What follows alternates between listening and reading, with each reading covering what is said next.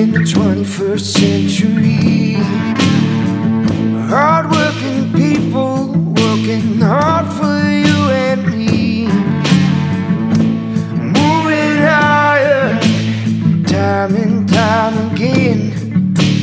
Through the years, you'll find us here.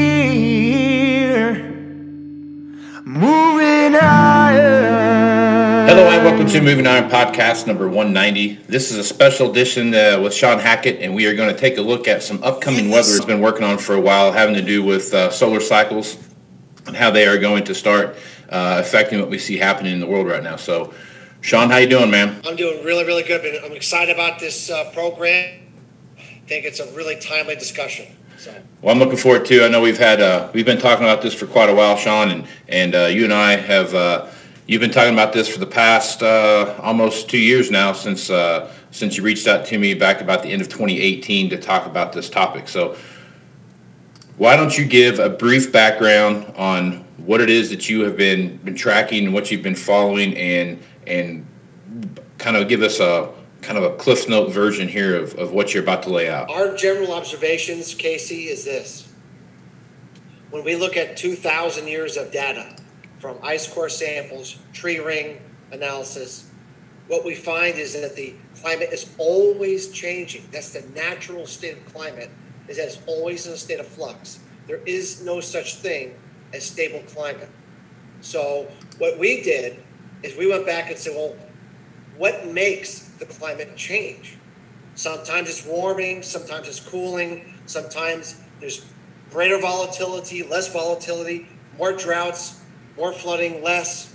So we went about trying to find what those natural cycles were and went about a scientific study um, to try to find out data correlations. Our degree, my degree is in chemistry, so I have a scientific process background and trying to determine what the, what's actually the truth about what drives our climate. And what we've concluded is that the solar cycles and the planetary cycles and how they relate to the sun are very rhythmic, very cyclical, and they've been driving our climate for thousands of years, and they continue to drive our climate. And where we feel we are, uh, Casey, is that we're at a, a very important inflection point where these cycles are all pointing in a certain direction that they haven't pointed towards in at least 200, if not 400 years. And so, if we're remotely correct about what these cycles are saying, the next several years and the next 10 to 20 years are going to be unlike anything we've ever seen. And as such, if you're in the business of agriculture in any way, knowing what the weather's going to do uh, and what the patterns are likely going to be is going to be very important about how you run your business and how you might want to change how you run your business going forward. And so that's really the basis for why we're doing this today and why I think this could be extremely um, important for your listeners to consider uh, what we're discussing today. And it is it is very different. Um, it's very contrarian, but I would I would offer your listeners as a pathway to further research um, if nothing else. So. Okay. All right, Shawn. So let's uh, let's kick this off. So you sent me a uh, a report that you did, and the report basically talked about um, how the the different influxes of the, the grand solar minimum, some other things that we see happening out there, are, are taking place, and what and what how those are starting to kind of really form moving into this 2021, 2022 uh, time cycle. Uh, time frame and as we look at those things some very uh, unique things are, have started to happen one of which is some of the weather patterns that we're seeing um, whether it was last spring stuff happening in china um, drought in europe when it comes to uh, the different stuff we see with um, with the fall crop there the, the, the spring wheat crop there so talk about the forces that you see at work right now and, and how they are working to further this this uh, the the weather patterns that we see happening. Well, the big picture, Mr. Casey, is that we've entered a, a period of uh, of a solar, grand solar cycle minimum. That is a long period of multi decades where the sun goes quiet, and when the sun goes quiet, the weather patterns that we've been accustomed to change very dramatically. So what we say is that a grand solar cycle minimum amplifies El Nino or La Nina. So let's define that, right? El Nino is a warm Central Pacific sea surface temperature regime. A La Nina is a cool Central Pacific temperature regime. And under normal circumstances, and El Nino produces in the United States, for example, cool, wet weather. Under a grand solar cycle minimum, we would expect it to be, you know, amplified over the top. So, as you correctly said, Casey, last year we dealt with historic floods, the likes we have not seen in anyone's memory. Um, so it took what would be a normally wet pattern, and it just blew it out and amplified it. And so we had that historical delayed planting, uh, record pre- prevent plant acres, and of course we had a very poor crop. Um, the same thing goes for La Nina. What does La Nina mean? La Nina means for the summertime, hot and dry. So this is not the La Nina year. It's what we call a pre-La Nina year, meaning that's this is the year where we're moving towards La Nina, but we're not quite there. So you get some heat, you get some dryness, but it's not the full-blown El Nino effect. We believe 21, 22, we're entering what we call a full-blown La Nina. And of course, the grand solar cycle being what it is, it's going to amplify that um, and cause more extreme uh, weather events, not only for the summer, but La Nina also means extremely long, cold winters. So the winter of from the spring, uh, from the fall of 21 to the spring of 22, that winter, based upon our research and our cycle, suggests is going to be the winter we will all remember where we were because it's going to be extreme to the likes that we've not seen in our lifetime. And so, so, so what's good about this um, podcast, Casey, is that we're really at a point where we don't have to wait for any of these forecasts to play out. We're going to see it right in front and center over the next couple of years, and we hope that your listeners, a, will do some more research on what we're talking about today, and as they see some of these signposts coming, and they see that they're verifying, and they see that we're moving down the path that we're talking about today, that they'll start to take what we call adaptive action, so that they can not only survive but thrive through it. And that's really what we're about. Uh, why we're t- why we're, we're discussing this because preparation is the mother of skill.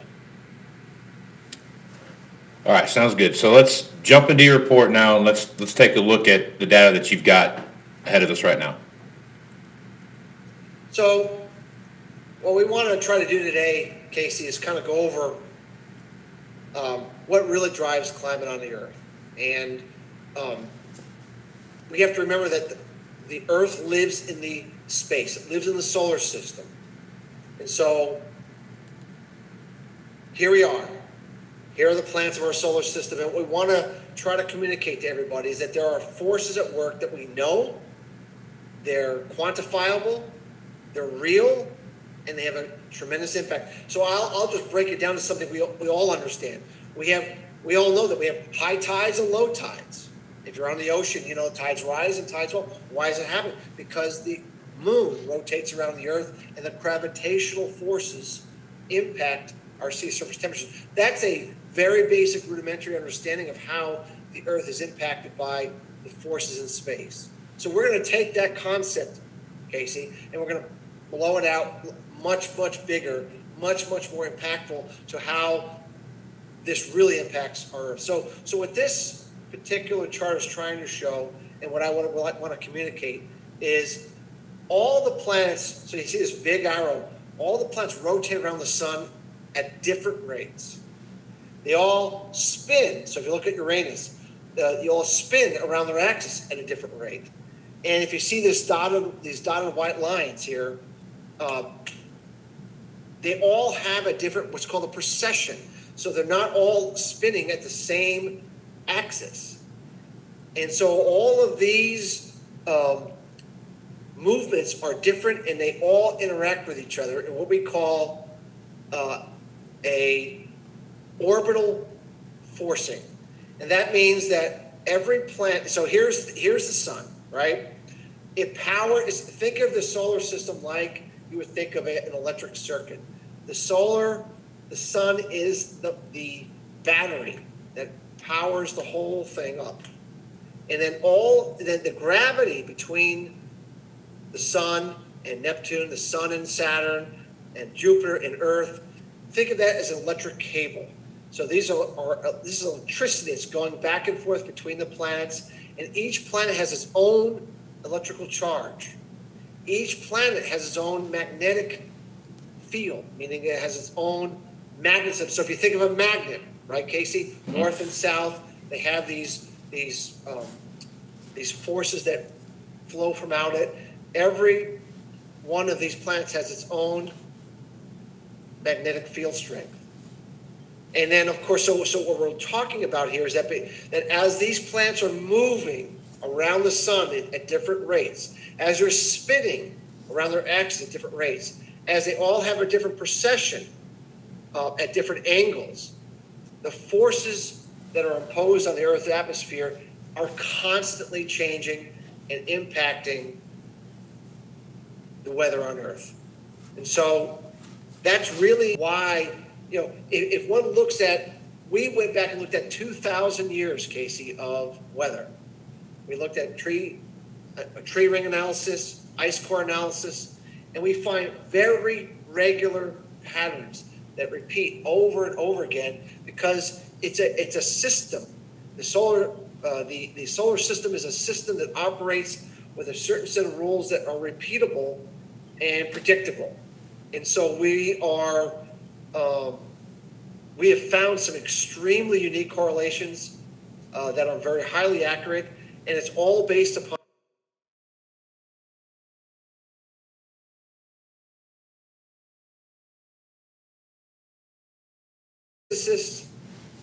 engineers have all been researching this kind of thing and been documenting what's going on. And so all this can be verified um, and looked at and researched and measured.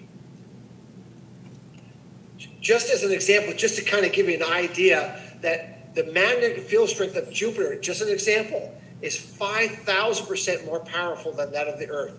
These are the magnetic field forces of Jupiter. So, so what I'm trying to convey here is they, the forces come out and they go in. So they go out the top and go in the bottom, just like a magnet, north and south. You have, if you bring two magnets together on the wrong, you know, it, it, they can they either can repel or attract. So how these planets align based upon these magnetic field forces, whether they're opposing each other or attracting each other has a lot to do with what happens with our weather. So, one of the things that we talked about, Casey, in, in, in your, I think it was a year ago or a year and a half ago, is how all these planets adjust what we call the barycenter, or it's the center of the solar system. Everybody believes that the sun rotates around its center of mass. It actually does not. It actually rotates around the barycenter, which is the center of the solar system. And so what happens is, is that if you look at the bottom here, this is the, the sun rotating widely around its barycenter in a very wild fashion. The top is when it's rotating fairly normal. And so when the planets are oriented with this wide ranging what we call disturbed rotation around the barycenter is when we get we call these grand solar cycles. So we put arrows to show where these grand solar cycles have occurred during these periods of wide wobbling around the barycenter, and we're now in one of those periods now. So all this is connected. It's all connected, and so so that's what this orbital theory is all about. And what we would like to do today, Casey, if it's okay with you, is go over some of the cycles, not all of them, but a few of the cycles that are really important, that are really predicted the weather in the past, and what those cycles are saying today, and what they mean not only for the next couple of years, but for the next 10 to 20 years. Do, and anybody, by the way, anybody can do a, a search for the Gleissberg cycle Dr. Gleissberg is, is, is, is out there He's done tons of research. There's been tons of research on his research. So feel free, anyone on this that's listening or will watch this recording, to do research on what's on the Gleissberg cycle. But it is a very, very powerful and real cycle. What it is, just for those that to, to, to kind of understand, is that Uranus and Neptune come together every 168 years, meaning every 168 years they, they get together like this, and this starts what we call the Gleissberg cycle. The Gleissberg cycle is half of come together, you know, half of the Neptune Uranus cycle. And so that these two planets, as they evolve around our solar system and interact with all the other planets and the Earth, have a very rhythmic cycle that we can go back and we have tested this, Casey. We've tested this for over 2,000 years and have found extremely unbelievably reliable cycles of how these forces, these gravimetric forces, these electrical forces, and these magnetic field forces interact. To, eh, to explain how this works would be uh, would take days and weeks and would require someone to have knowledge of science that we're not going to do on this program. What we want we want everyone to appreciate is that the position of these plants is important, and what we're here to do today is not go over exactly why all this happens, but to give you what's happening, what we know about the cycles and the correlations. So hopefully everyone can see this, but these, this is the Gleissberg cycle, and it goes over all the different correlations that have been found. Um, and anyone can, you know, take their time to read through this. But what we're interested in, Casey, because this, this is a program here in the U.S. and we're most interested in U.S. weather and, and of course the weather in China because China is so important. We're interested in what's going on in China and what's going on in the U.S. And what the Gleissberg cycle has been very, very clear about is floods, epic floods in China, and epic droughts in the Midwest. And so, what's interesting is that, as you know, Casey, we've been dealing with epic floods in China. Correct. Central southern China, epic floods we're, they're worried about this Three Gorges Dam breaking down. And what I'd like to convey is that this is actually predicted. If you look back, and we just put some dates here, and anybody, by the way, can put these dates in and can see the kind of floods that took place in China during these times. 1751, 1841, 1931 is, a, is, a, is, is one, was one of the worst uh, China floods in history of that country created a famine, and these all were operating on this 88 to 90 year Gleissberg cycle. It predicted that some, and of course, it can be off by one year, one way or the other, you know, but it predicted that in 2020 21, we would see epic floods in China. And of course, that's exactly what we're seeing. What's interesting is that this same Gleissberg cycle has consistently predicted for 2,000 years that after a flood, within four years' time, plus or minus one year, we expect historic Midwestern droughts. 1756, 1845, 1935, of course, which is the Dust Bowl. And it now says that we're expecting a historic drought in 2023, 2025 in the Midwest. So this cycle if it continues to perform like it has for over 2,000 years, suggests that over the next, you know, three years to four years, we are expecting an historic drought in the Midwest. And by the way, this fits in with a La Nina. La Nina means hot, dry summers. All the droughts that we have seen in the Midwest have all occurred during periods of La Nina. The only difference is that a La Nina within a grand solar cycle minimum means a amplification of the normal trend. So we're very encouraged. We talked about signposts at the beginning of this program, about looking for signposts, verification that these cycles are in play. Well, we just got it. We would expect to see an historic flood in China in 2122, and we now have verification that's taken place, which says these cycles continue to play out exactly as they have for thousands of years. So we are on watch for some, for a significant, meaningful drought in the US. By the way, this is not just US based, this is Northern Hemisphere based. We can make similar claims for Russia and some other areas in the, in, in, in the Northern Hemisphere. The other cycle that we, that's very, very important beyond the Gleissberg cycle is the Yoshimura cycle. So anyone can put in Yoshimura cycle. And this has to do with when Jupiter and Saturn come together. This is actually a picture of what the planets will look like in December of this year. Uh, we're going to get what we call uh, a conjunction. A conjunction is when the two biggest planets in our solar system are together. So think of it magnets coming together. Either they repel or they attract.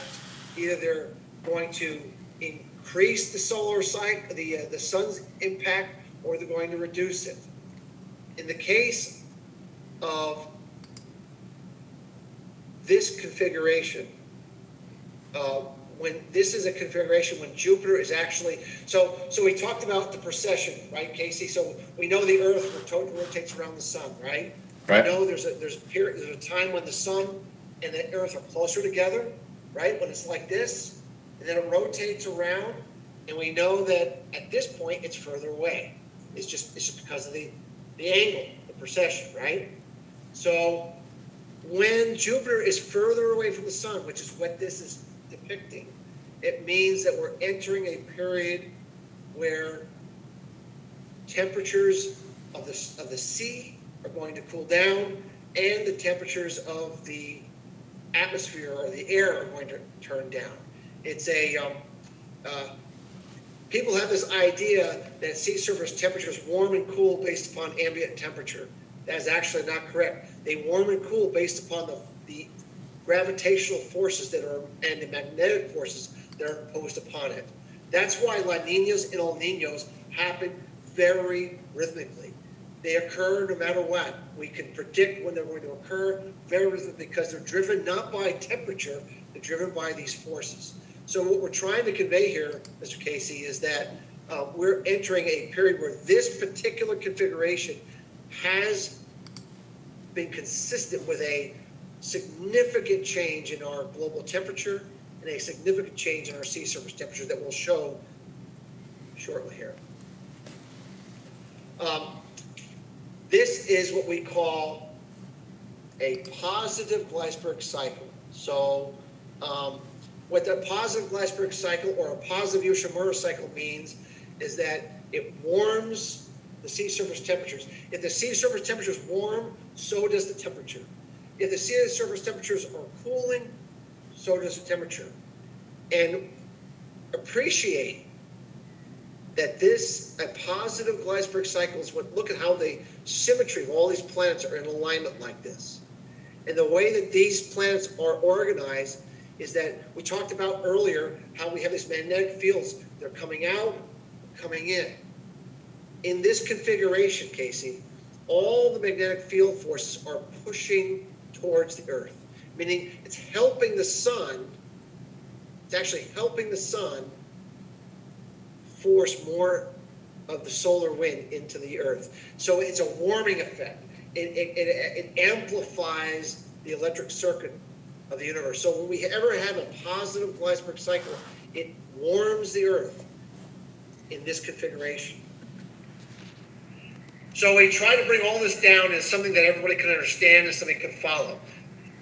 The top chart here, Casey, is positive Yoshimura cycles where we have this, the planet of Jupiter closest to the Earth, which warms the planet, and then we have the negative Yoshimura cycle where we have Saturn and Jupiter together, but Saturn, uh, the uh, Jupiter is further away from the Earth and this is the AMO. It's called the um, Atlantic Meridional Oscillation. It's the sea surface temperature of Atlantic Ocean is what it is. And so what we did is we mapped out these cycles against the sea surface temperature. Remember, sea surface temperature determines air temperature, determines weather, determines upper airflow. It's amazing. We went back, and, and, and we, by the way, we can go much further back than this, but we went back just so that everyone could just kind of see this that here we had in the late 1800s, you know, the positive Yoshimura cycle, and then we came down, and here's where we have what we call the great conjunction that we talked about in our prior slide, where the sea surface reserves nosedive into very, very low sea surface temperatures of the AMO. If anybody does any history or any research on what took place with temperature, with weather during the mid to late, uh, to- during the uh, 1915, 1920, 1925 area, it was an extremely cold period. It was an extremely adverse weather period. In fact, the peak in the agricultural commodity cycle occurred in 1920, right here, right as we were peaking in this global cooling period. And then, of course, look what happened. The positive Yoshimura cycle kicked in, and we had the Dust Bowl in 1935 when we had the positive Yoshimura cycle. And so you everyone can look back at how the cycle repeats over and over and over again. And what we want to emphasize, Casey, and what, what's so incredibly ti- well timed about having this conversation is see the circle here. It's the same conjunction that we talked about prior when the Jupiter is further away from the sun and Saturn is together, and it's always creates these nosedives in sea surface temperature. So what we're anticipating is that 2020 is the high in the AMO or the sea surface temperature of the Atlantic, and we are now going to be entering what we call the hard down phase into the mid 2030s. So Shawn, spend spend a little time talking about that, the the uh, the down, the downward spiral you're talking about there, and what the, what's that mean? Basically, the, the cooling of the ocean water and what that what that actually means and what that looks like. So, what we know from history, Casey, is that when we get this configuration in Saturn and Jupiter, um, and we start to, uh, it, it, it, it takes the solar side, it, first of all, it reduces the solar wind strength, meaning, think of it as electric circuit. It, actually, it inhibits the circuit, the electricity. It's an inhibitor. And so it, what it means is that uh, we get a cooling of sea surface temperatures dramatically. So think of La Nina, right? La Nina is a redu- reduction of the sea surface temperatures of the Pacific Ocean. This is a reduction in the sea surface temperatures of the Atlantic Ocean. And by the way, it, it's not just a one-off thing. It's not like just a couple of years and it goes back. It's a it's a multi-decade period of lower sea surface temperatures. So think of a bathtub, right? You put an ice bath in a bathroom, and in a different bathroom, you put boiling hot water. If you go into the room that has boiling hot water, what's going to be going on with the ambient temperature? It's going to be hot. Yeah. If you're going into the, the bathroom that has the ice cold uh, water, you're going to be much much colder. It's it's it's it's a simple uh, mathematical equation of how the air and the sea interact with each other to create the temperature. And so what we're trying to convey is that everything that's been going on with this warming temperature over the last, let's say, you know, 10 or 20 years is exactly what we've expected because we were warming into this final configuration. And as we did here, if, if everybody remembers how cold it was in the 1970s, Casey, we were worried about global cooling. We're worried about the next ice age. That's what the fear was here. Ice age. Everyone was fearful that we were all going to not be able to have food because we're moving into an extended ice age. Um, that's we're just about ready to start that cycle. So the bottom part here, Casey, is the Gleissberg cycle that we talked about.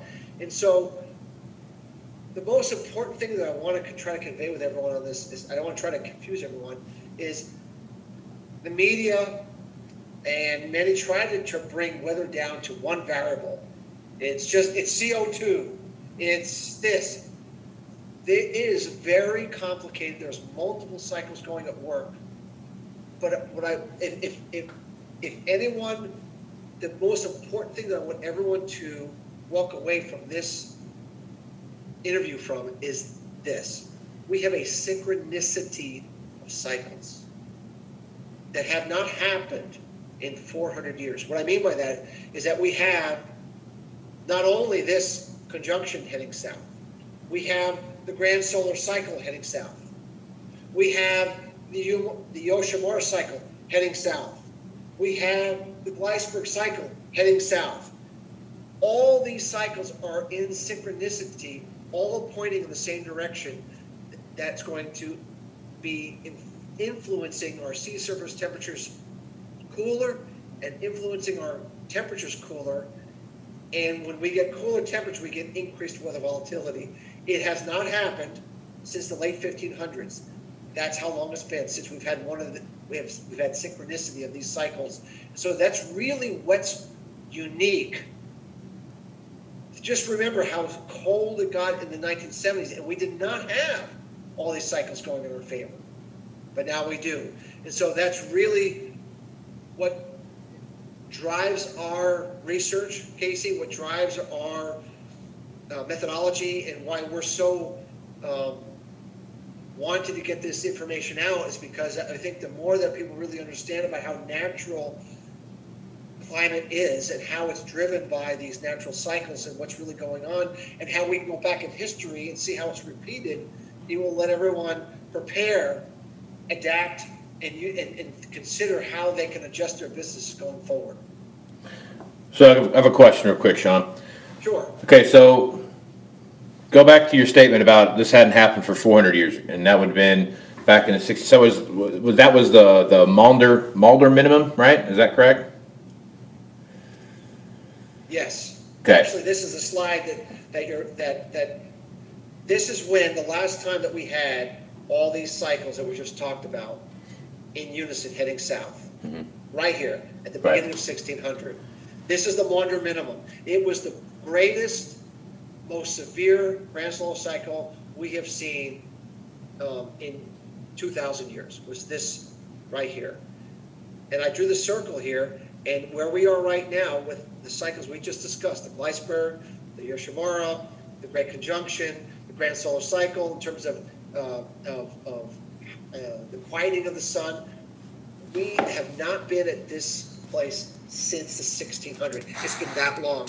And we went into a very, very, very difficult uh, period of weather volatility um, and of a, a, difficulty of growing food the way that we've been accustomed to.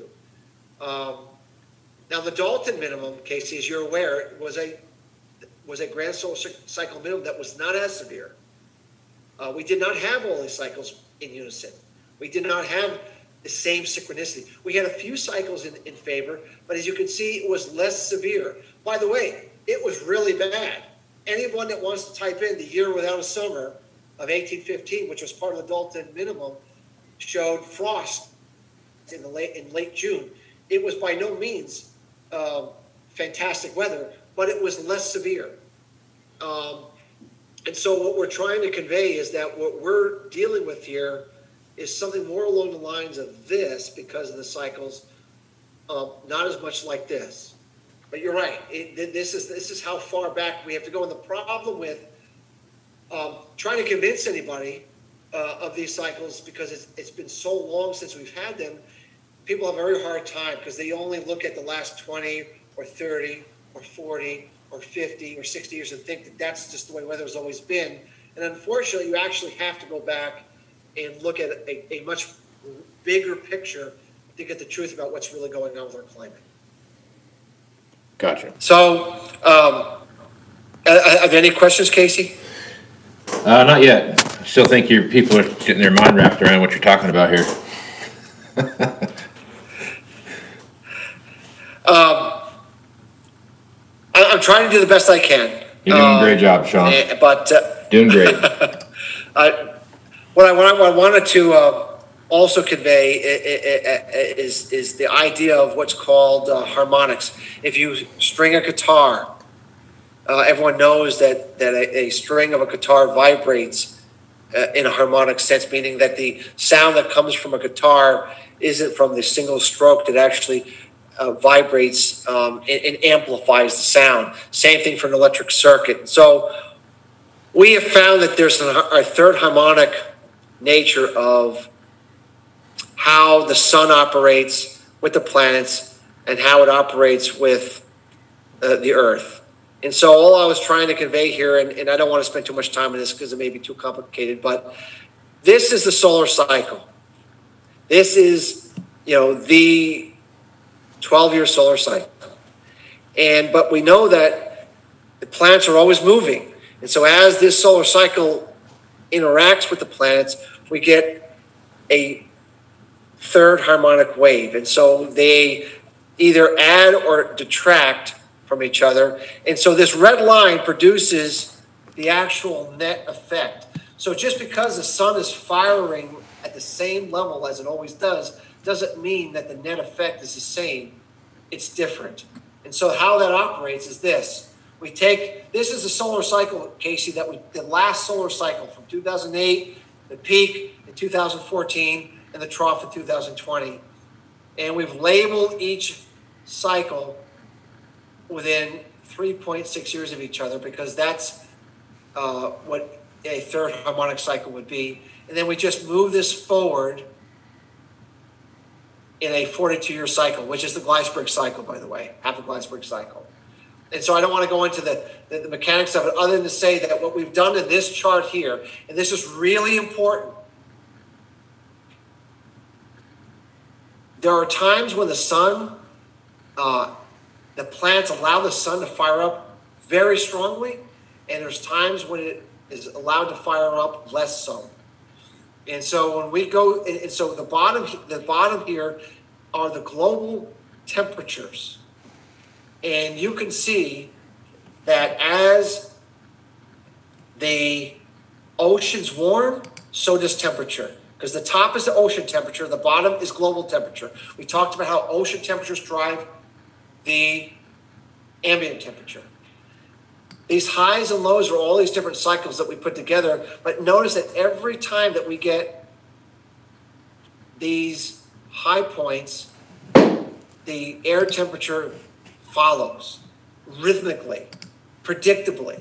We can almost, you know, it, it, it, we, can go back to 1850 and these cycles are working. And these dark lines are La Nina. Um, and we know that La Nina produces lower ambient temperature. Because remember, the sea surface temperature of the Central Pacific is cooling, and so does the temperature. So, what does that mean? That means that we're entering a La Nina. 21, 22 is going to be a La Nina, which means we are expecting a significant nosedive in temperatures, just like we saw here, just like we saw here, just like we saw here. And it, it, this has been going on for hundreds and thousands of years. And the difference, though, Casey, is that this is happening during a time when we're in a period of quieting of the sun, which means that the impact is going to be far, far greater than we've seen before. Um, so, so, so to summarize all this, as I'm sure I'm already confused everyone too much, is this is a summary of all these planetary and solar cycles and how they interact with each other. And the most important line that I want everyone to try to focus on is this, this dotted line here. This dotted line is the actual net effect of the solar cycle and the planetary cycles and the Gleissberg cycle and the Yoshimura cycle and the Great Conjunction cycle. And it puts it all together in terms of what does this mean? As this goes down, it means cold temperatures, increased weather volatility, increased weather extremes. If it rises, it means the exact opposite. So here's the Maunder minimum. This was the what's called the Sporer minimum, if those are interested. This is the Dalton minimum. So all these periods, so so all these cycles are now suggesting this is by the way, this this this dotted line here, notice it's a little higher than the Maunder, but it's lower than the Dalton. So it's going to be a hybrid between the two. and it, it actually reaches a trough right around 2040. And so we are expecting significant change in our weather, significant change in our sea surface temperatures, and a significant change in our air temperatures. Now, this is obviously very different from what we're being told, from what the media is suggesting, from the concept of CO2 induced global warming. And it may be difficult for those to believe that this is possible. All I would suggest is that these cycles have been in operation. This, by the way, this is the year 1000. So we're talking about a long period of time here, and all these periods are verified on temperature and on weather based upon ice core samples, tree ring analysis, and historical records. These have all been verified to be true. So, unless these natural cycles are no longer working, this is something that we can predict fairly reliably is, is in our future. Now, I don't say this, Casey, to kind of be a gloom and doomer. I am not that. You know this. I say this because it's going to happen whether we like it or not. Um, and I believe that if one is aware of where we're heading, you know, one can take a positive approach to adjusting their businesses, adju- uh, kind of applying new technologies, different seeds. There's a lot of ways that one can adjust their behavior to prepare for this. Okay, all right, Shawn, I got a question. Yes. Got popped in, so. So the question is, uh, given this discussion, what, what recommendations do you have going forward? And do, you- do you think China's buying patterns factor in this type of information? The research we have done, Casey, is that the very best research we have come across from anyone has been the Chinese research on solar cycles, planetary cycles, natural weather cycles. They are absolutely aware of these cycles more than anybody else in the world, in our opinion. Um, they have some of the most brilliant research. They know exactly what's going on. And so we have thought for years that the reason why they have been purchasing large quantities of food and apparently stockpiling such large quantities of food is because they are trying to prepare for what's coming. Dynasties um, in China have historically fallen consistently during grand solar cycles, during these periods of significant weather volatility, significant periods of global cooling. So we are believing completely, as much as on paper they may say they're for, you know, um, trying to uh, uh, prevent global warming. We always say, don't listen to what the Chinese say, watch what the Chinese do. And what they're doing is they're buying tremendous amounts of food, and they continue to buy tremendous amounts of food. Um, and because we think they're actually cognizant of these cycles, they know what's coming, and they know that 1.5 or 1.6 billion people, uh, uh, they're in trouble if they don't prepare ahead, and they're doing that. I mean, they've you know, Casey, they've acquired so many companies in agriculture. They have acquired so much ground in Africa. They, they've done so many things to try to get themselves access to production away from the country, their own country, because they know they're going to need outsiders to help handle what's coming. So uh, their actions are pretty consistent with what these cycles are saying. Okay. So I want to ask another question. This is something that I've had people, I've heard, I've read articles and I've listened to talk shows when people talk about these, the grand solar minimum that's coming and how it lines up with what we saw happen in, in uh, the Dalton minimum, uh, more extreme than Dalton minimum and more, more like the, the Mulder minimum. As you paint the picture of what we're talking about here, because I, I listened to one guy on the radio and he was, you know, he basically painted the picture, which I wanted, I was screaming at the radio when he was saying this, but, you know, like, the U.S. Virgin Islands, you're going to need to have a parka because it's going to snow in in the uh, in, in in at Christmas time, right? Uh, the rest of the country is going to be this, this giant wasteland of, of ice and snow and and what you see there. So, paint the picture what it, what it looks like. It, it my understanding, and correct me if I'm wrong here, but my understanding is that you know summers are going to be shorter but more intense, and longer, more drawn out early frosts, and longer uh, winter patterns into into May May and June. Is that a fair statement? Yeah, I mean, look, th- th- th- we're gonna be able to grow food, Casey. We're gonna be able to grow food.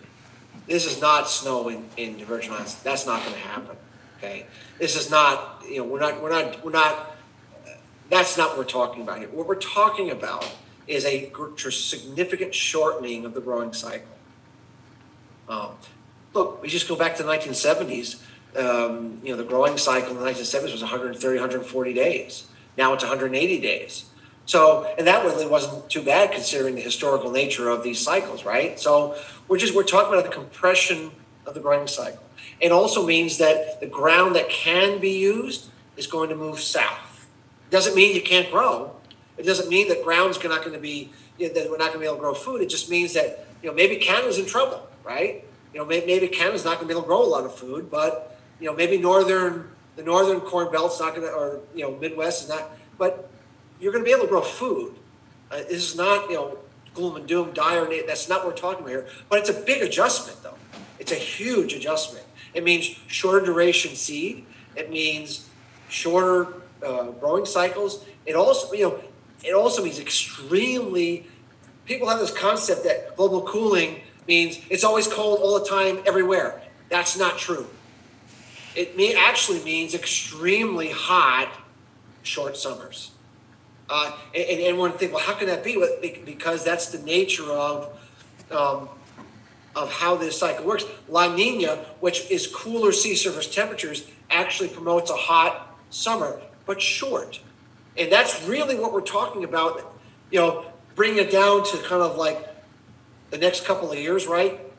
I'm sure many of your listeners are kind of interested in like what the next couple of years are looking like.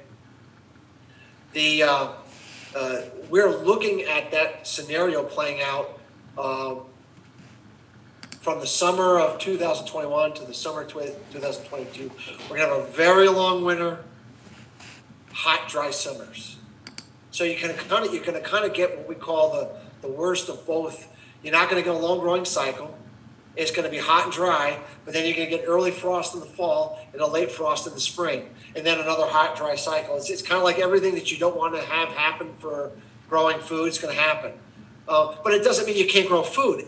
It means you're gonna grow a lot less food with the current way that we're doing it, with the current technologies we're adopting, and we're going to have to adjust. We're going to have to find new ways of doing it, Casey. So, so I, I, I, I there's no example of it's going to be freezing, you know, snow in the, in the Virgin Islands kind of thing. No, but it does mean significant changes. Think of the it, those that remember the 1970s, Casey. That's not, you know, it seems that it's, it seems far away, but it really was not. Um, think of how difficult it was to grow food in the 1970s. Um, and that was a microcosm of what we're going into. And that wasn't that long ago. Um, more something more like think of that what that was like. Think of you as a farmer, you as a producer, you as an end user. What was it like to grow food in the 1970s for those that were that did that? Um, it was very difficult. We had a hard time growing food. That's why corn went from a dollar to four. You know, I mean, it was very stable. But we figured it out. We found a new way of doing things. We came up with we persevered and we got through it. This is this is not like we're not going to get through this, but it is going to be a very difficult adjustment phase because unfortunately the world is been told that we need to fear climate change as it mean as it, as it pertains to warming endless warming temperatures that we that's never going to stop when the reality is that climate has always been changing that's the natural state and it never always goes in one direction it always goes up and it goes down and it goes up and it goes down I mean, there's no example casey of temperatures warming forever there's a period of up and a period of down and what we're suggesting based upon these cycles, based upon the correlation coefficients we've come up with, based on the data, that we are about ready to normally, naturally, start to turn back down. And with that means significant challenges that the world is not prepared for. Unfortunately, the virus has exposed a lot of the vulnerability to our global food system, Casey, as you know. Yeah. And so, so this just is, is, is going to add insult to injury to what we're already experiencing with some of the fi- the fissures going on with our global distribution food system. Okay. I want to say this real quick. Anyone listening to this on Facebook, Twitter, um, anything that you that you're listening to, um, you, feel free to ask a question. Uh, I, I'm monitoring all that stuff so I can see the questions and and what pops up. Shawn, so what are some recommendations that you have here? I mean, as you look out there between now and the next, you know, two three years, what are some of the recommendations that you are that you're giving to people about how to prepare for this or how to how to uh, get your operation in into a, a good spot to, to move forward and, and be be successful during this time. Well, the first thing is, um, is you know we would certainly want to th- think of what Argentina does, right? Uh, Argentina stores soybeans because of their collapsing currency, and they it, it's it's how they it's how they kind of monetize their farm business, right, Casey? Right. Right. So, so what we believe is, you know, thi- this year, although we've had some challenges with the weather, and we, we think the corn crop's being overestimated for, you know, a whole lot of reasons, and but, but it's still going to be a good year for, for, for producing crops. Okay, I mean, overall, it's going to be a good year. Okay, you want to save as much of that crop as you can. Uh, We understand you have to sell, got to pay your bills, got to got to pay make your banker happy. We understand all of that, but one of the one of the things you can absolutely do is is not sell one bushel more than you have to, because bushel in the bin is going to be extremely valuable uh, with what we see going forward over the next couple of years.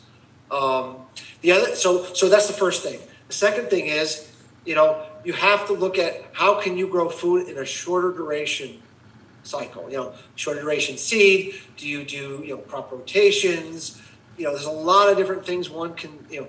You know what crops should you grow to, to maximize this? So so so the kind of crops or the or the, the way that you grow your crops, the the, the, the, rotation of your crops is going to also be extremely uh, important.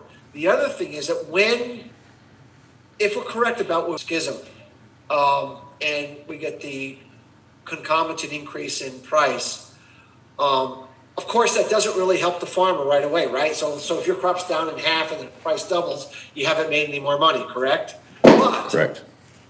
but if you can sell out into the future, so so like in 2006 to 2008, when corn went from you know two and a half to eight, or from 2010 to 12, when corn went from three to eight, there were opportunities in those years to cash sell your crop two to three years out and lock in a price when your when your crops are going to be better. That's the opportunity the opportunity is that when that happens and you have a short crop and you say, boy, this was terrible. But, but, you know, we're going to have, you know, I don't want anyone to, un- to think that the weather's always going to be bad every single week. No, it's going to be generally less favorable, Casey. But you're going to have a, you're going to have some years you can grow some food, right? Right. um, and you want to be able to sell that high price. And so when you have the good crop, you've already marketed that crop at the high price, and you're, you know, and you're monetizing your business at the higher price, not selling at the lower price like it's typically done. So marketing and how you grow, what you grow is very, very important um, over the next two to three years to how one manages this. There's nothing we can do, Casey, to like, you know, change technology right away or change, you know, that's going to happen over the course of, you know, five to 10 years. But we certainly can market our crop differently globally and here in the U.S. And we can certainly decide what we plant, how we plant, um, and the nature of the seed that we plant to improve our opportunity going forward. Because um, the biggest problem we have now, as you know, is that we've been dealing with low prices for a very long time. And even though we, you know, production's been good, farmers are still struggling because you know the price is not giving the farmer what he needs. So the so even though we're um, you know even though we understand that there's a liability to having a crop problem and prices going up, we still prefer that to happen because it's going to offer the farmer a price to sell going forward if he's um, if he's on top of things that are going to happen. So so that's our general view of how a producer can best manage this situation going forward. crop genetics are going to play a, are going to become more important than they already currently are. I mean, what we've been able to do with genetics, with with seed genetics, up to this point is pretty amazing. So moving forward, that that shorter growing cycle uh, seed is going to be a, a high commodity when we start looking at what we do, what we grow, and how we grow it. Well, remember, we've been the whole industry has been structured to how can we grow corn, soybeans, and wheat and everything and hot, dry. How, how can we get hot, dry resistant seed, right? I mean, the, we're all structured hot and dry because because we've been in a general, you know, warmer uh, trend, and they've done a fantastic job. The crops can handle hot and dry far far better today than they, you know, than they ever could have 10, 20, 30 years ago. But have they structured the seeds for cool, uh, shorter rate, shorter cycle, shorter growing cycles, uh, excessive wetness? We already saw last year how you know our crops were dramatically below trend line because of excessive moisture. Um, we have not done that.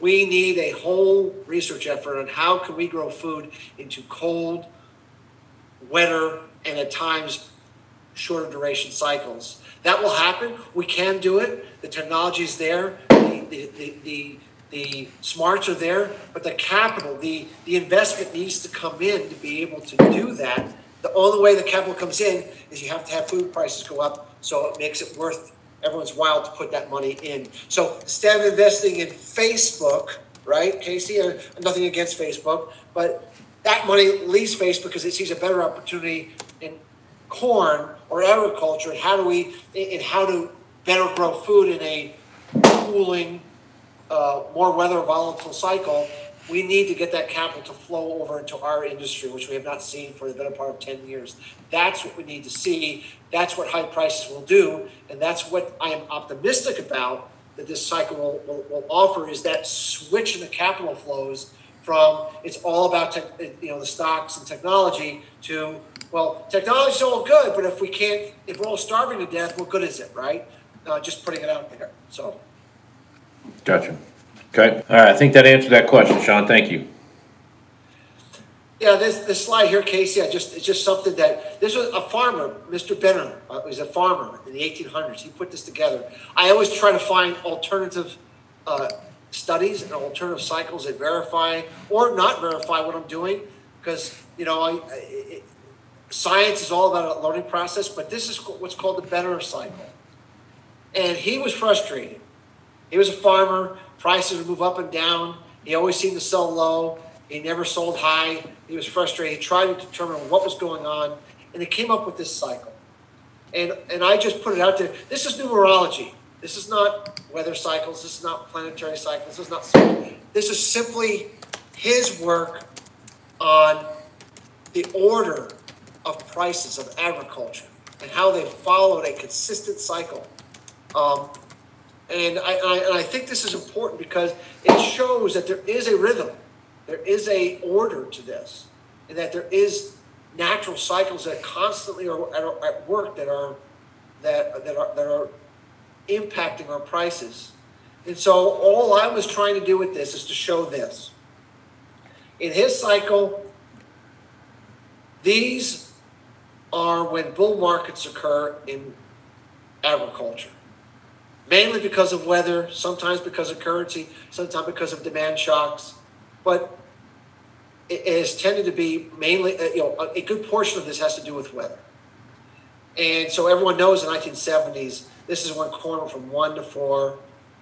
Uh, you know, this was when, you know, corn actually hit north of $5 in 1995, 1996 Of course, we know the 2000s corn went from three, from two and a half dollars to eight.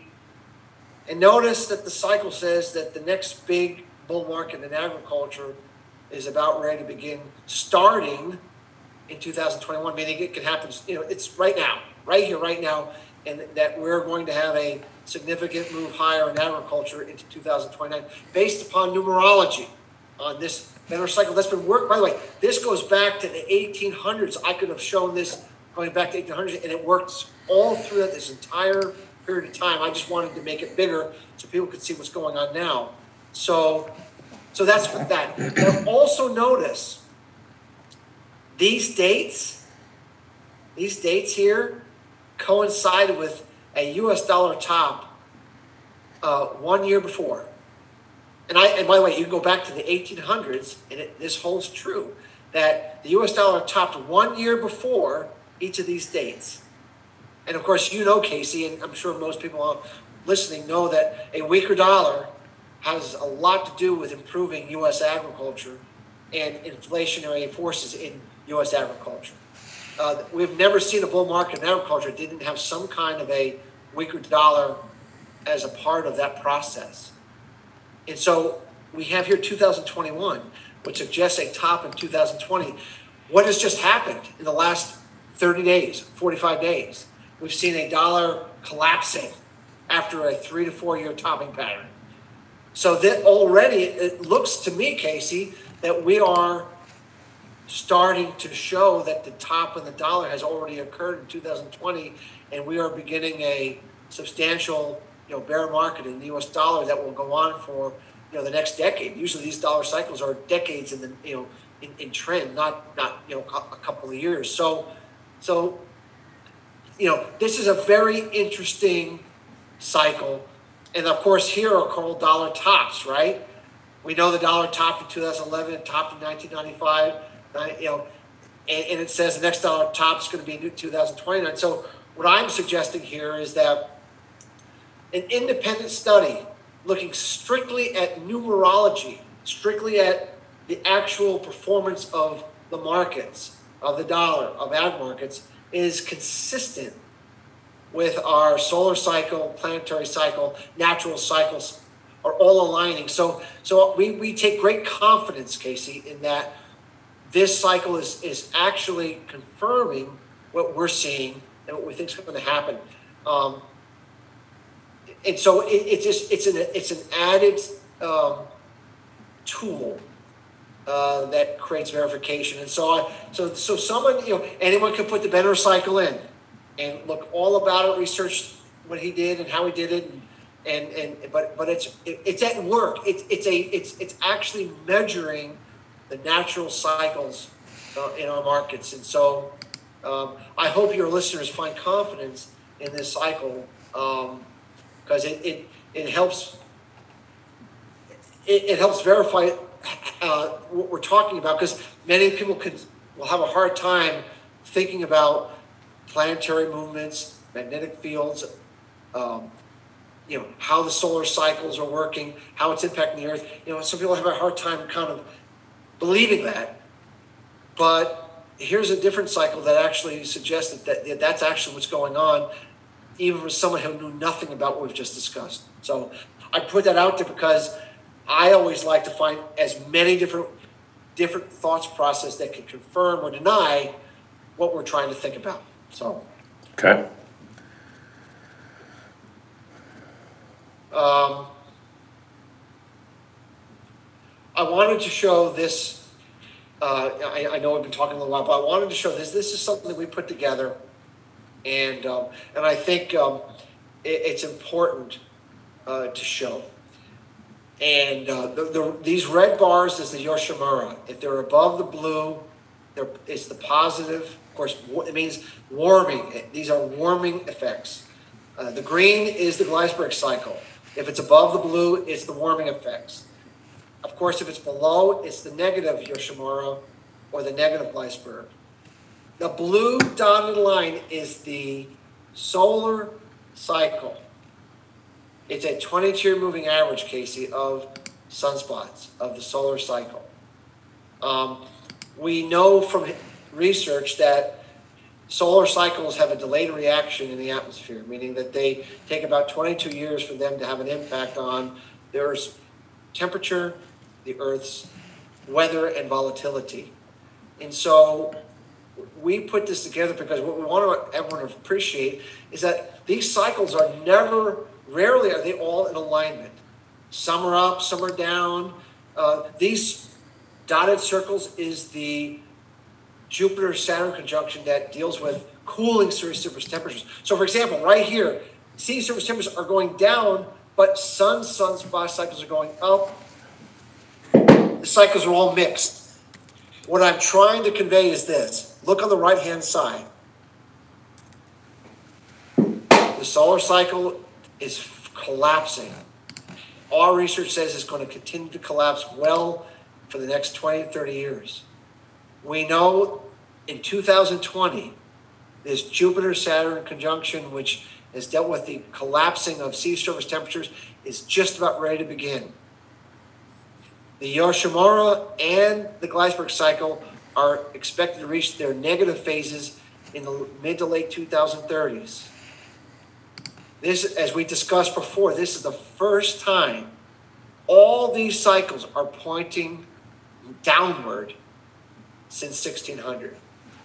Um, so we should expect the next 10 years to 15 years to be extremely, extremely, see dramatic changes in our weather and see what we, what we, what we would consider to be a destabilizing uh, situation for food prices and for food production.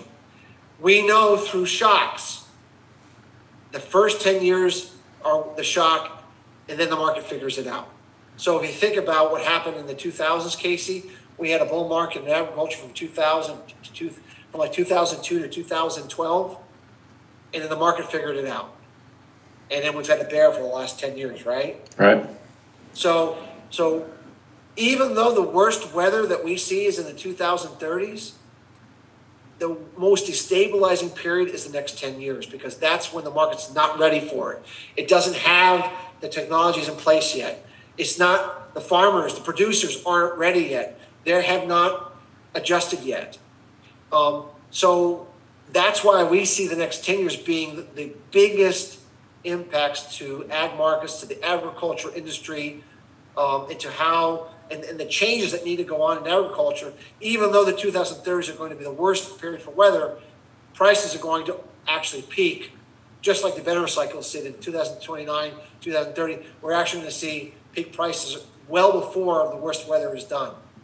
So this is something. We, is this a living document? It's a live document. Something that we will be adjusting, but it creates a signpost for your listeners to watch, to monitor, to see. And, and, the beauty of this is the next two years, they can actually watch this in motion. You know that we've talked about in your program before about certain things happening. You know, uh, the uh, uh, polar vortex, things Yeah. that were going to happen, and they actually did happen. Right. And people could say, hey, you know, Casey talked about this. His pro, we talked about it, and it happened, and it happened, and it happened. We want to provide a window of of, of signposts for your listeners to watch to gain confidence. We're not here to say that everyone should believe everything we just said today, because it for most it's it's so far out there that many of them are, are, are need time to think about this, research it. But we want to provide a roadmap that every time we reach that another roadmap and a signpost, they can gain confidence and hopefully start to take action because it's really important that the sooner they do, the, the more prepared they're going to be. So. Okay. So, question I have for you, question came in, um, so so I, with, with just a handful of places that I've actually heard people talk about this, this is not a very mainstream thing, when there's science to back that up. What, what weather forecasting models have you seen out there that are going to, that, that support this and, and factor this kind of stuff into those, to their models? None of the weather models do, Casey. The Okay. Euro model and the GFS model, which are the two models that all the weather forecasters utilize to predict weather. I'm sure maybe anyone that follows weather knows that there's a there's two different models. Eh, You know, they're the main models that are used. They do not factor the sun in at all into their forecasting. Okay, That's why they can't predict weather two weeks in advance. They just can't do it. They still cannot predict weather two weeks in advance. Um, and if you look at a month forecast, uh, for example, if you look at the NOAA weather forecast, that they, they you, know, you get a one to three month forecast on NOAA, which uses the GFS model, for example, is never correct. In fact, sometimes it's so wrong, one has to wonder why anyone even pays any attention to it because they don't factor in solar cycles, any of these natural weather cycles. They they make a forecast off of forecast. And I mean that. they're actually making a forecast of forecast, and so they, they it, unfortunately, the, the weather models that are out there are not reliable, and that's why there's a huge disservice um, to farmers and producers out there, and why the, the, the forecasters continue to. So, for example, just to give you a perfect example, most of the weather models were calling for a, a, a repeat this spring. Dr- Very wet. Uh, I'm sure you heard them. You know, Yeah. the beginning, Oh, yeah. Very wet. It's going to be another floods everywhere. It's going to be a, a repeat of 2000 and um, you know, last year.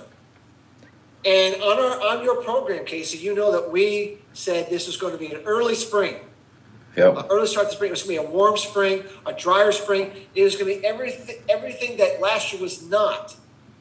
Um, and that's exactly what happened. Every single weather model got it completely wrong.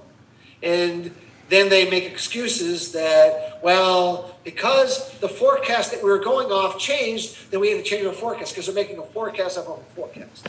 Right. So unfortunately, what I hope, um, my belief is that the whole industry of weather forecasting has to go through a tectonic shift in how we do, how they do business, how they decide actually go about it. And I hope that this whole process that we're going to go through gets the weather models back on board with factoring in these other weather cycles that are out there that can actually help predict the weather fairly reliably and get away from you know these uh, forecasts of our forecast. I mean, because we've been predicting La Nina five years ago that a big La Nina was going to occur in 21, 22. We already are in La Nina now. I mean, we made this forecast five years ago.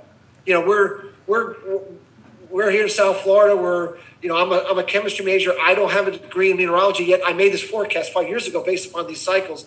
Not that I'm trying to you know over embellish anything. It's just that they work and and and, and they're and they're and they're repeatable and they're reliable, and yet somehow the mainstream weather forecasters refuse to adopt it. Um, so we're hopeful that that will change. In the meantime, unfortunately, you know, we have to fend for ourselves in terms of weather forecasting, and and so that's what we do. We don't pay any attention to those weather models because they just don't work. Yeah. That's very true. very true.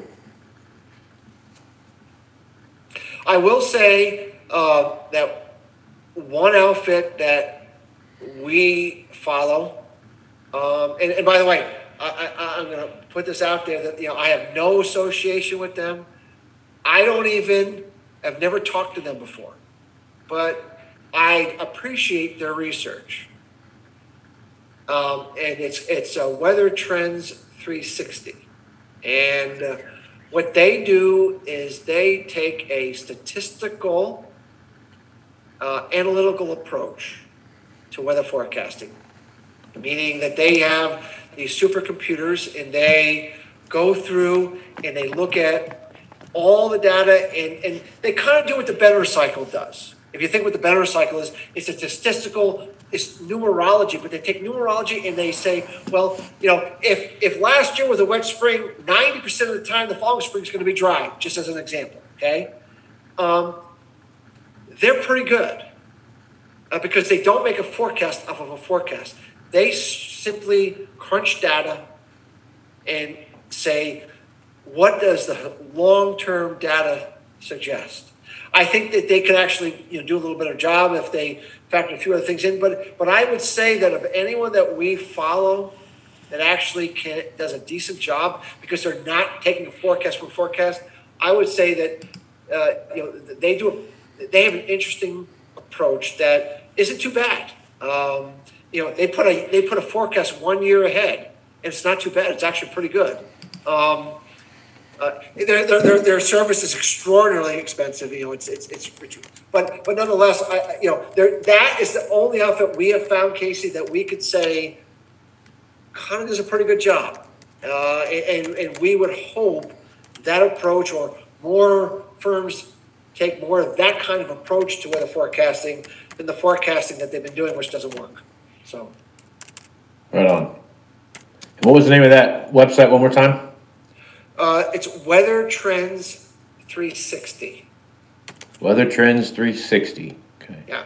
If, if, if you can find a way to get them on your program, I don't, you know, I don't know if they would go on or not. Uh, uh, uh, Kirk is the guy's, uh, is the CEO of the company. Um, they do really good work, Casey. It's, it's, it would, it would be worth having them on. Um, they they do good work. Okay. Uh, they, they, they have the statistical approach, and, and I followed them for a long time, and, and I can tell you that that you know, look, I'm here. I, I want the truth. I want the right information to come out in people's hands, um, and they do good work. They are valuable, and I think that um, I think it would be worthwhile for your listeners to hear some of what they have to say. Like I said, whether they can afford their service or not, I don't know. I mean, it's it's really expensive, but but nonetheless, it's it's they do good work, and I'm here to promote the good word on, on people that are doing good work, that are doing the right thing, that actually are getting it right, uh, versus getting it wrong all the time, like like NOAA and, the rest of them that just just never get it right. So. Um, Right. Because because farmers need good information. They need good forecasting. They need reliable information. They need something that works for them that they can look and plan and figure out what's going on uh, instead of saying, "Well, the weather model is two days from now completely changed, and I'm so sorry, but uh, that's just the way it goes." That's not acceptable Right. in our view. That's just not acceptable. Agreed. So, Okay. This uh, next heading on this next slide you have here's a, a pretty uh, poignant statement you have there.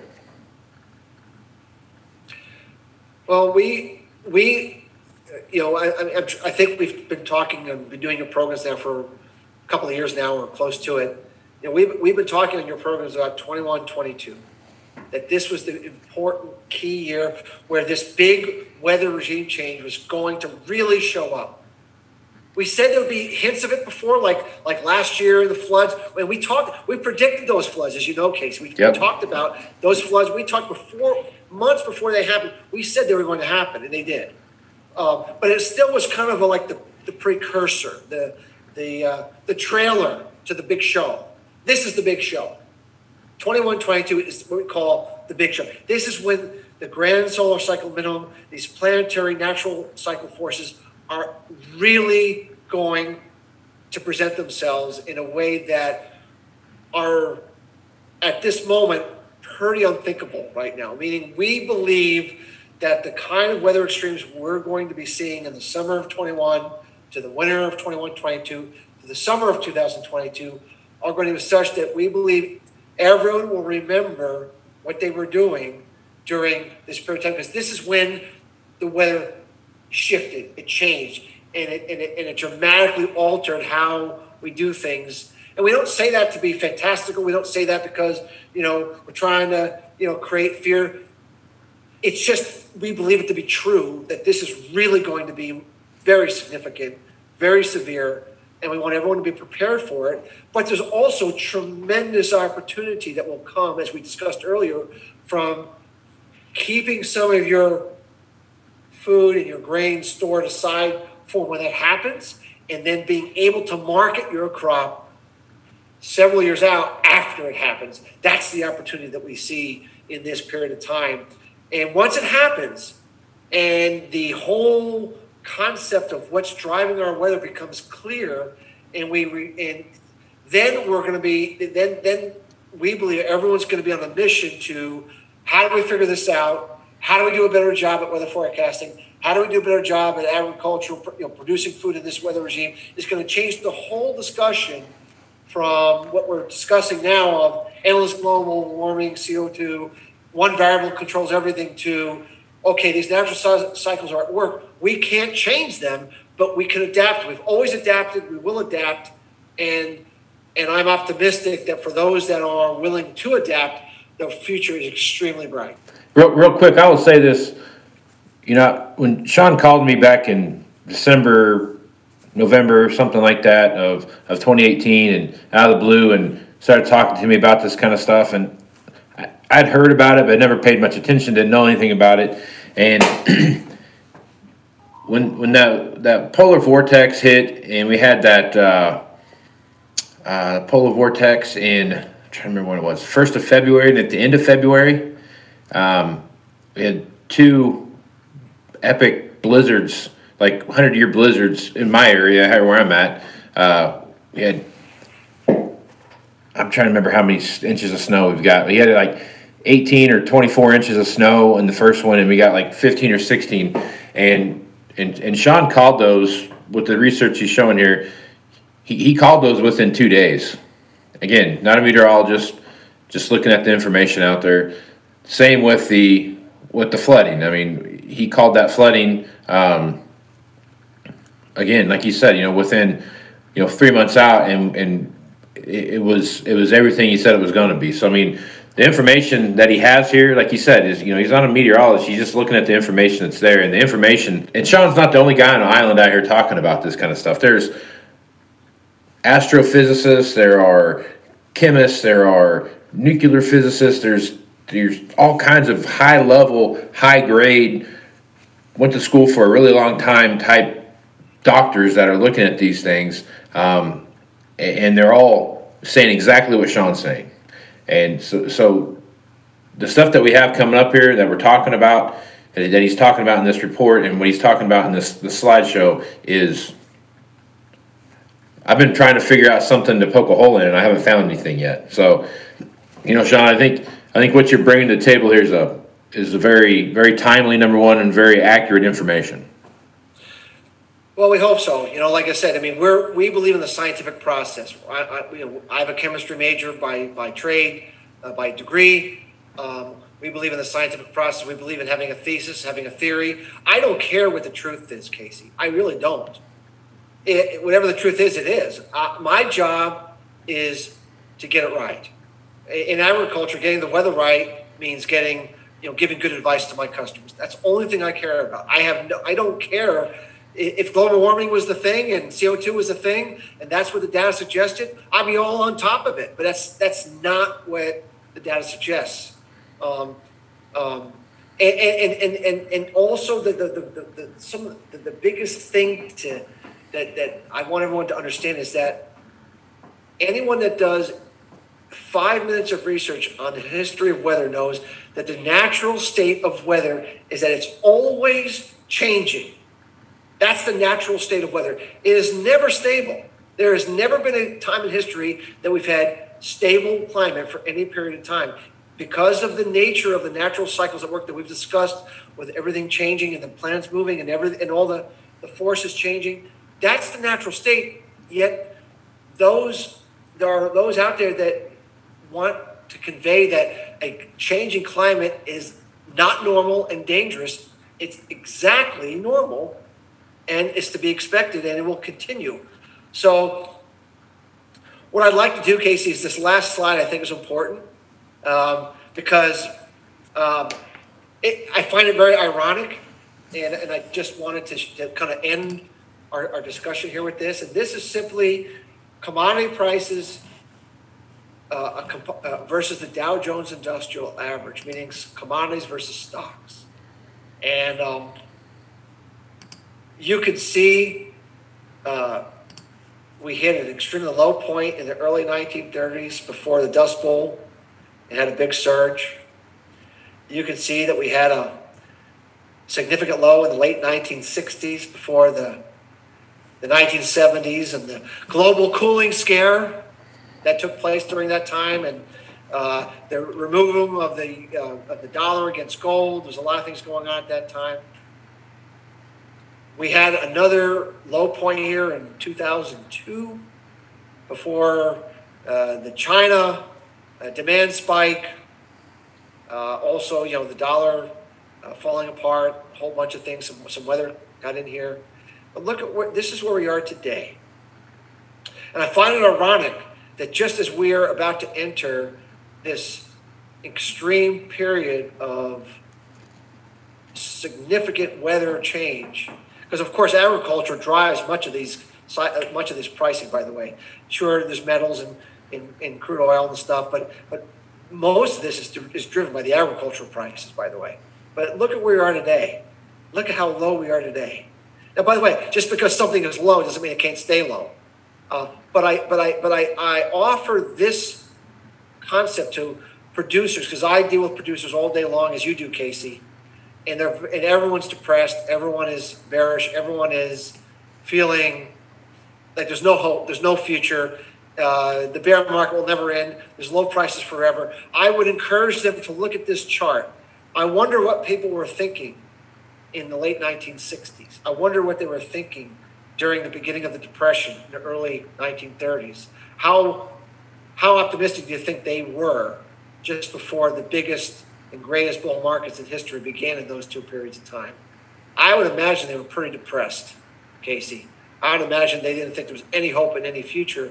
And what I offer here is here we are with this extraordinary undervaluation in commodities, especially agriculture, to stocks, just as we're about to enter this insane change in the weather that we're that we've just discussed.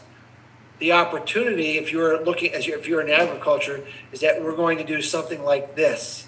You know, we're going to do something like that, something like that, something like that. You know, that we're going to move up to the we're going to move up to this dotted line up top over the next 10 years as this weather comes off the rails and as as we shift into a different paradigm. And so I just view this because this this this is not um, a forecast. This is simply evaluation. Things can only get so undervalued for so long, Casey, and there has to be a reversion to the mean. Everything lives in together. Everything works together. Everything trades together, and so there is a tremendous disconnect, as we say, between what's going on with commodities and what, what's about to happen. And so anyone listening on this call, keep this chart, print it out, put it on your desk, remind yourself of where we're at. Don't lose hope. Keep the faith. Um, remain optimistic. We really, really believe that with what we see, with our with our weather cycles, with our natural cycles, what has always happened for hundreds and thousands of years is saying there is a much brighter future for the agricultural sector, um, and if we're correct about what we believe is about to happen, it's about to start in the next couple of years. Not in the next 20 years, not the next 10 years, the next couple of years. And so we would hold that vision for everyone out there um, because right now there's very few people that are giving anybody any hope for the future. And, and we think there's every reason to be optimistic. And so we would leave it with that. That, that the, the ironic nature of the market is it's as low as it's ever been, just as we're about to enter a weather period that should offer historic problems for production and price. So. Well, good stuff, Shawn. Um, good information. A lot of, a lot of great information here. A lot of, a lot of stuff to digest uh, across this uh, this hour and a half almost that we've been going here. So, if folks want to reach out to you, Shawn, and get more information uh, from you, or just just see what else that you have to offer from uh, fact Hackett Financial, what's the best way to do that? Uh, the website is Hackett H A C K E T T advisors.com. There's lots of know, podcasts and interviews on there, sample reports. that They can see what we do. Um, to see if what we do might be of value to your listeners. You know, apologize for going so long. There's a lot. Uh, there's, there's, so much going on here, and, and, and, I, and, you know, and I do know there's a lot here, but but hopefully we've provided some some food for thought and some uh, and, and have created a catalyst for further research by your listeners. So. I think so. So, well, I'm Casey Seymour with Moving Iron Podcast. Make sure to check me out on Facebook, Twitter, and Instagram. Also, uh, make sure you check out the Global Ag Network for all the great Global Ag Network podcasters out there and the Moving Iron LLC.com uh, website. That's where you find uh, all the information that I put out. This this uh, this video will be up there as well as the other social media sites as well as any blogs that I post. So with that, I am Casey Seymour with Shawn Hackett. Let's go move some iron, folks. Out. Moving iron in the 21st century.